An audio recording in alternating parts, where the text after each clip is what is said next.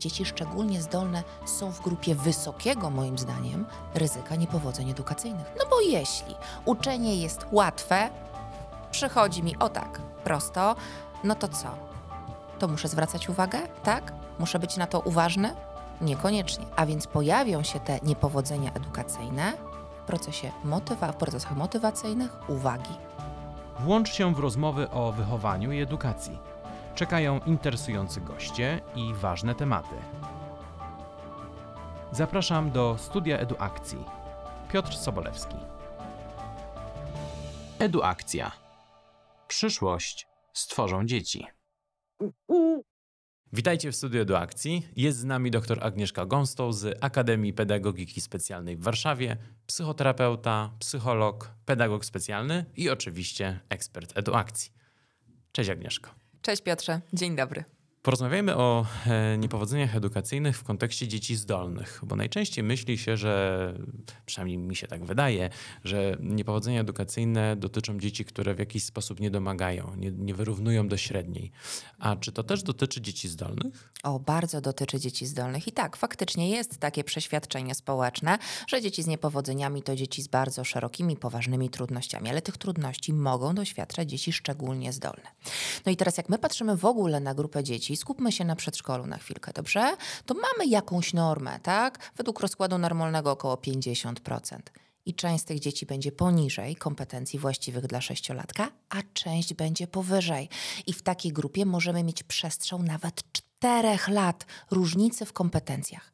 A więc trzeba się zająć nie tylko tymi, którzy są poniżej tej średniej, ale też tymi, którzy są powyżej. Dzieci szczególnie zdolne są w grupie wysokiego, moim zdaniem, ryzyka niepowodzeń edukacyjnych, tak. Ale z czego to wynika? Przecież zdolny zawsze sobie poradzi, prawda? No właśnie, i przez to, że sobie poradzi, to okazuje się, że system, to co proponuje program edukacji, to jest za mało. Może to być zbyt mało ciekawe, albo po prostu zbyt mało rozbudowane. Dzieci mają wyższe kompetencje, uczą się szybciej, myślą szybciej, abstrahują, wyciągają wnioski i bardzo szybko się znudzą. A jak się znudzą, to wykształcą pewne nastawienie do procesu uczenia się. No bo jeśli uczenie jest łatwe, przychodzi mi o tak prosto, no to co? To muszę zwracać uwagę, tak? Muszę być na to uważny? Niekoniecznie. I to sprawi, że za chwilkę te dzieciaki z dużą niechęcią będą przychodzić na zajęcia, bo one im dodatkowo nic nie będą dawać. Mhm. Czyli y, gdzie są te niepowodzenia edukacyjne u tych dzieci? Bo nadal mi to pachnie takim, wiesz, no, jak sobie radzi. Mhm. One nie będą widoczne w kompetencjach ocenianych tutaj normami, czy jeżeli patrzymy na to, co dziecko musi umieć, potrafić po y, realizacji danego roku przedszkolnego, czy później roku szkolnego. Tu tego nie zauważymy, tutaj będzie dobrze, ale zauważymy na poziomie motywacji Mhm. i na poziomie uwagi. I teraz na co tutaj e, ja chcę położyć nacisk? Mamy nauczyciela. Nauczyciel widzi, że młody człowiek błądzi wzrokiem po suficie, y, wygląda za okno. I co myśli automatycznie? Nie uważa, nie słucha, za chwilę nie będzie pamiętał. Zapytany o zdanie nie udzieli odpowiedzi, tak? Bo jest głową gdzieś indziej. Powiedzą taki niebieski ptak. Ale on faktycznie może nie słucha, bo on już to wie i w sumie zapytany udzieli nam odpowiedzi. A więc pojawią się te niepowodzenia edukacyjne w procesie motywa- w procesach motywacyjnych uwagi. Mhm. Co zatem mamy zrobić jako nauczyciele wychowania przedszkolnego, żeby nie dopuścić do takiej sytuacji? Hmm. Może zróbmy to na jakimś przykładzie. Mhm. Co? Okej, dobrze. Wyobraźmy sobie, że zadajemy dzieciom do wykonania jakąś pracę plastyczną. No i dziecko, które jest wysoce zdolne, bardzo prawdopodobne, że wykona ją szybciej niż rówieśnicy. No więc ja to muszę po pierwsze zauważyć, czyli muszę obserwować tempo jego pracy, albo to w ogóle wiedzieć, że tempo ma szybsze, więc muszę odpowiednio szybko zareagować. Skończył pracę plastyczną, mogę podejść i powiedzieć w ten sposób zrobiłeś, nie wiem, narysowałeś e, to, o co prosiłam. Cała kartka zarysowana, pełna elementów. To się nazywa przygotowanie do zajęć. Zaimponowałeś mi. Wiesz co? Jak tak na to patrzę? Jesteś taki zdolny, mam taki pomysł. Może byśmy zrobili do tego komiks, dorysowali coś jeszcze. Hmm? Co ty na to? I teraz ja daję dodatkowe zadanie, ale nie chcę, żeby dziecko pomyślało, że jest karane za to, że pracuje Mhm. szybciej. A więc odwołuję się, no tu jest ta pochwała terapeutyczna taka ważna, do tego, żeby wzmocnić etykietkę jesteś zaradny, jesteś sprawny, jesteś szybki, świetnie ci to wyszło i dlatego ja wierząc w ciebie dam ci coś dodatkowego, czyli rozwinę te kompetencje. Pomocna też może być praca projektowa i ona jest możliwa z dziećmi w wieku przedszkolnym. Oczywiście, tak? coraz częściej się o tym mówi. Mhm. Każdy ma, e, każdy ma w tym projekcie jakieś zadanie. Jeżeli mamy dziecko szczególnie zdolne, ono może mieć kilka tych zadań, które odpowiednio będziemy za chwilę wzmacniać, chwalić, nagradzać. No jak jestem nagradzana, umówmy się Piotrze, no robię częściej. Te głaski są takie przyjemne, chcę się w nich kąpać. Dzieci mają dokładnie tak samo. Mhm. No tak, bo y, nieraz pamiętam ze swojej grupy przedszkolnej, jeśli dzieci kończyły szybciej jakieś zadanie, no to miały zielone światło do swobodnej zabawy. Wszyscy jeszcze pracowali przy stolikach, a ono już gdzieś tam mogło sobie iść i, i robić swoje. I pytanie, czy to jest ok, czy może to jest niewykorzystany y, obszar rozwojowy? No bo Okej, To jest bardzo dobry przykład, bo ty tutaj zwracasz uwagę na jeszcze jedną rzecz. Jeżeli mamy w grupie dzieci szczególnie zdolne, czyli z tej e, ćwiartki, która rzeczywiście rozwija się szybciej, to jeżeli byśmy powiedzieli, ok, skończyłeś, możesz wstać, zająć się zabawą, to jak poczuje się reszta grupy, że to jest kara? I to może też sprawić, że ale co jest karą? Że no karą jest to, dalej? że oni dalej siedzą przy stoliku, a on się bawi ciężarówką, Okej, nie? I to mhm. jest problem. Mało tego, to się za chwilę przełoży na relacje, tak? Na niechęć. Mhm. A w szkole kujon, Tak. mądrala, nie? Zaraz jest ta etykieta. Ale czy też wpływa na to, że jakość prac tych dzieci, które siedzą przy stoliku nadal może być gorsza, prawda? No bo Mhm. też chce iść się bawić, też chce skończyć. Tak, mało tego, że może być gorsza, no bo jeżeli mamy kogoś szczególnie zdolnego plastycznie, to on nawet zrobi szybko, wyjdzie mu to lepiej niż komuś, kto robi w normalnym tempie albo nawet mm, poniżej tego tempa, tak? Więc tutaj też zajdzie taki, jakiś taki szereg porównań. Dlatego, gdy my dodaj, e, dajemy dodatkową pracę dziecku, żeby ono zrobiło, ale właśnie w taki sposób, jak tutaj starałam się zamodelować, to inne dzieci widzą, że ten młody człowiek dalej pracuje. Pracujemy względnie w równym tempie. Wyrównujemy tutaj też poziom swojej samooceny. Tak, nikt nie jest lepszy, nikt nie jest gorszy. Pani podeszła coś do Krzysia, do Basi powiedziała. Niekoniecznie musiałam się temu przysłuchiwać jako rówieśnik, prawda? Ale wszyscy pracujemy we względnie tym samym tempie. Jasne. Wspomniałaś o takim e, modelowym e, komunikacie do dziecka, Mhm. jak warto powiedzieć, żeby go wzmocnić, a jednocześnie gdzieś w cudzysłowie nie zepsuć. Mhm. A czego absolutnie nie powinniśmy mówić, czego należy się wystrzegać, kiedy mamy takie zdolne dziecko, Mhm. e, żeby nie zbudować w nim takiego poczucia, że ono to już wszystko wie i już nic nie musi. No właśnie, i tutaj e, Bo to jest największą... dosyć niebezpieczne w przyszłości. To jest bardzo Mhm. niebezpieczne i właściwie robi coś przeciwnego do naszego efektu. Bo okazuje się, że jak jestem zdolna, to cały czas dostaję po łapkach, tak? Bo jestem za zdolna. Najpierw mogą niechcący zwrócić na to uwagę nauczyciele, zaraz się temu e, oczywiście przyjrzę, ale potem zwrócą na to uwagę rówieśnicy, właśnie dając te wcześniejsze nieprzyjemne etykiety. No tak, no co ten nauczyciel może niewłaściwego powiedzieć? O, już skończyłeś? I będzie miał ironię w swoim e, komunikacie, tak? Albo, o, super, super, słowo worek. Myślę, że dla mnie i dla ciebie słowo Mhm. super może znaczyć coś Oczywiście. zupełnie innego, tak? Może być tak, że powie, no y, zrobiłeś to w porządku, no ale jeszcze nie skończyliśmy. I dostanie jakby reprymendę za to, że taki był prężny, zdolny, skuteczny. To są takie komunikaty, które są niewłaściwe i które właściwie mają taką funkcję bardziej wychowawczą niż wpływającą na samoocenę. Naprawdę musimy być bardzo uważni, ponieważ my dorośli w naszym komunikacie dużo umieszczamy komponenty emocjonalnej. Dużo jest nas, mnie, w tym, co mówię i jak chwalę. Dlatego to ma ogromne znaczenie, w jakich ja używam słów, jakiej intonacji i jak to trafia do dziecka. I też uwaga, jak ja tą pochwałę mówię, ale w tym znaczeniu, zobacz, ja patrzę na ciebie, mogę ci tą pochwałę powiedzieć nawet teraz, ok? I to będzie miało większą moc, niż gdybyś usłyszał ją z końca pomieszczenia, nie wiem, w którym się znajdujemy. Tak, Mhm. tak. E, Czy, czy, czy taki przykład em, może narobić e, szkody, jeśli to go podam może, Mhm. mm, że nauczycielka mówi, no nasza zdolniacha już skończyła, proszę bardzo. Ała, Mhm. ale etykieta. myślimy, aleśmy pochwalili. No nie, w sensie zrobiliśmy dobrze. I czy to czasami nie przyniesie takich efektów, których byśmy nie chcieli? Mhm. Jeżeli w ogóle mamy używać etykiet, to muszą być one zgodne z postawą, którą chcemy u dziecka kształtować. Czyli nie powiem zdolniacha, powiem uważam, że jesteś zdolną osobą. Tak? To jest przykład zdolności. To się nazywa bycie zdolnym. Tak to powinnam ująć. Czyli nazywam to jako cechę, która jest nie tylko akceptowana, ale i pożądana społecznie.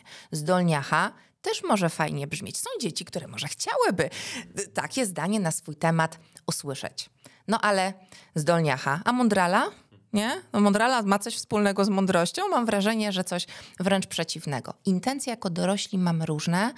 Zakładam, że mamy dobre w procesie wychowania, ale ich efekt, jego nie zawsze jesteśmy świadomi. Co robić, gdy dziecko nie komunikuje swoich potrzeb? Wydaje się być nieobecne i nie podejmuje interakcji z innymi. Jak reagować na niespodziewane wybuchy złości? Jak postępować z dzieckiem, które nie radzi sobie ze swoimi emocjami? Rzuca zabawkami, jest agresywne wobec nauczyciela i innych dzieci.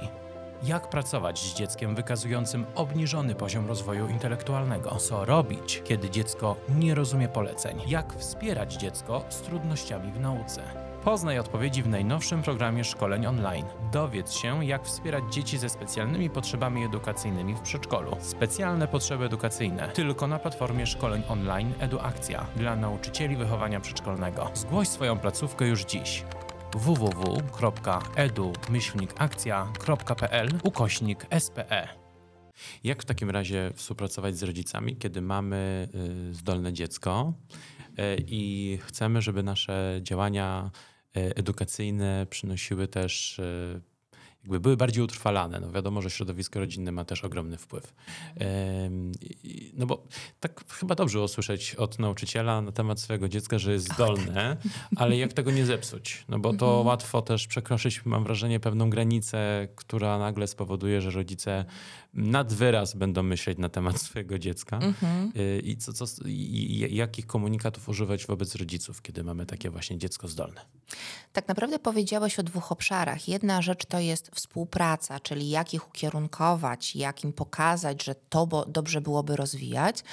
A druga rzecz, jak ich zastopować, żeby nie przegięli, żeby nie podnieśli tej poprzeczki zbyt wysoko, ale nie tylko dziecku, również samemu sobie. Bo tak, masz rację, fajnie usłyszeć, że moje dziecko rozwija się szybciej niż rówieśnicy. I co ja widzę przed oczami? Harvard, Tak. tak? Przyszłego, nie wiem, Einsteina, Tak. Billa Gatesa. To widzę. Natomiast popatrzmy. Jeżeli mówimy o tym obszarze współpracy z rodzicami, która, jak wiemy, musi być bardzo spójna, jednaka musi być pełna, to ja jako nauczyciel muszę na podstawie swojej obserwacji czytelnie przedstawić, w jakich obszarach, w jakich kompetencjach widzę tą różnicę na plus. Na plus to znaczy, że jest, dziecko rozwija się trochę szybciej niż rówieśnicy, albo niestandardowo dobrze.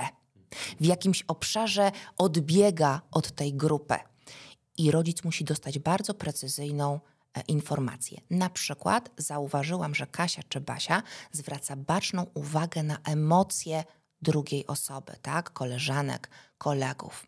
Chyba ma do tego dryk.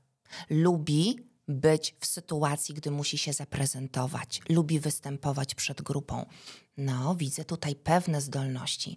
Zastanówmy się, czy to jest dobry pomysł, żeby je rozwijać w tym momencie i czy mamy ku temu jakieś możliwości. My z poziomu naszego przedszkola, potem naszej szkoły, czy rodzice mają zasoby różnego rodzaju lub wiedzę, gdzie szukać wsparcia, czyli na przykład dodatkowych zajęć poza. Czyli Albo po- jak działać w, domu. Al, tak, i na też jak rodzinnej działać. imprezie, czy, czy w normalnych relacjach. Dokładnie, i jak działać w domu, więc to też jest tutaj takie ważne. Ale zobacz, co tutaj pokazujemy rodzicom. Jesteśmy teamem. Zastanówmy się wspólnie. Ja, jako nauczyciel, jestem Twoim partnerem w pomocy dziecku. Tak, ma szczególne zdolności. I nie, to nie znaczy, że nie potrzebuje pomocy. Ale jest ten drugi aspekt dotyczący tej wysokiej poprzeczki. Ja stoję na stanowisku, że konkret pomaga. A więc jeżeli ja konkretnie rodzicowi mówię, w czym dziecko jest dobre, jak ze swojej najlepszej wiedzy można to wspierać, to uniknę może tego rozbuchania ego, jakim to ja jestem rodzicem geniusza. To zaszkodzi, to wywoła presję. Ta presja zbierze straszliwe żniwo. Mhm, oczywiście. Co widzimy zresztą wśród nastolatków dziś obecnie w szkołach, w szkołach, prawda? Tak, i w rankingach, prawda, Tak. które za chwilkę się ustawiają, tak, szkół. Ale mam takie dosyć, mm, mam wrażenie, że ciekawe pytanie. Otóż wyobraźmy sobie taką sytuację, jakbyś sobie z nią poradziła. To znaczy, e, mamy do przekazania rodzicom informację na temat tego, że mamy zdolnego podopiecznego, ich dziecko. Stosujemy wszystko to, o czym mówisz, Mhm. ale po drugiej stronie słyszysz, no tak, ale ja bym chciał, żeby moje dziecko było wybitnym lekarzem, a nie plastykiem. To jest trudne, umówmy się, okej? Myślę, że powiedziałabym w ten sposób. Okej, faktycznie. Myślę, że pana córka ma bardzo dużo, dużo różnych kompetencji. Możemy je wszystkie w odpowiednim czasie, w odpowiedni sposób rozwijać, ale jest tak w rozwoju dziecka, powiedziałabym do rodzica, że niektóre kompetencje dają o sobie znać w określonym momencie. Widzę, że teraz uwydatniają się te plastyczne. Myślę, że dobrze byłoby popracować rzeczywiście nad sprawnością ręki, nad wykorzystaniem tego potencjału i wyobraźni, bo to też pomoże w realizacji może tych oczekiwań. Nie walczyłabym z tymi oczekiwaniami teraz. Po pierwsze, bo one się mogą bardzo zmienić. Po drugie, bo to zamknie mi drogę do jakiejkolwiek rozmowy z rodzicem. W przyszłości, żeby to przyszłości, i żeby tak. nie wywierali presji na przykład na tym dziecku, prawda? To jest też cza- czasami bardzo trudna praca, ale już tutaj z poletka e, psychologicznego i terapeutycznego. Ja muszę mieć w rodzicu sojusznika, a nie wroga. Rodzic mi mówi: Ja chcę, żeby Krzyś był prawnikiem. Okej, dobrze, przyjmę to. Mogę go próbować wychować. Nie no, wie pan, nie można tak zakładać z góry, a kto wie, może on będzie Już jest chciał. zamknięta droga. Tak, i już jest koniec, już widać, że nie mówimy w tym samym języku. Natomiast jeżeli zobaczymy, że cel mamy wspólny, a w sumie jaki to jest cel główny związany z pomocą dzieci, dzieciom, my chcemy, żeby dzieci były szczęśliwe i żeby robiły w życiu to, co sprawia im frajdę i w czym są dobre, jeśli przy okazji będą się mogły w przyszłości z tego utrzymać. Super. No tak, bo troszeczkę jak powiedziałaś o tej sprawności dłoni przy zabawach plastycznych. Wychwyciłeś Od razu sobie pomyślałem, od razu bym jako rodzic sobie pomyślał, hmm, chyba moja córka będzie świetnym chirurgiem dzięki temu. No, nie? chirurg, to kardiolog, się, tak Gdzieś tam jest. się od razu to, to, to, to, to lepi i rzeczywiście łatwiej wtedy o sojusznika w, w, rodzicu. Tak. Mhm. I wspólnej pracy, nie? To Tak. jest takie ważne. My jesteśmy naprawdę zespołem, podkreślę to teamem. No bo de facto pokazujesz wtedy, że ty nie jesteś w opozycji o tego, bo wiesz, że presja jest zła i taka pedagogizacja rodziców od razu wywołuje bunt, co jest zrozumiałe. A z drugiej strony y, gdzieś podsuwasz jakiś element, żeby okej, niech to dziecko dalej się rozwija plastycznie, bo w, rodzic, bo w głowie rodzica pojawia się ten obraz, że to jest jedna z kompetencji ważnych dzięki tych, za, tym zabawom plastycznym, które to dziecko rozwija. Ale wiesz, jeszcze jedna rzecz przyszła mi do głowy. Bo gdybym ja tak wychowała rodzica tym komunikatem, powiedziała, proszę pana, to jest za wcześnie, żeby Tak. podejmować tak daleko idące decyzje. No umówmy się, no prawdę bym No powiedziała. tak, tak. No tak, ale ja mogłabym niechcący wzmocnić poczucie gorszości, które jest w rodzicu. A to będzie odreagowane na dziecku, tak? I może niechcący rodzic gdzieś do Kasi, do Basi, y, do Kasi, do Basi, zareagować z poziomu wyższych wymagań, bo ktoś uderzył w jego poczucie kompetencji.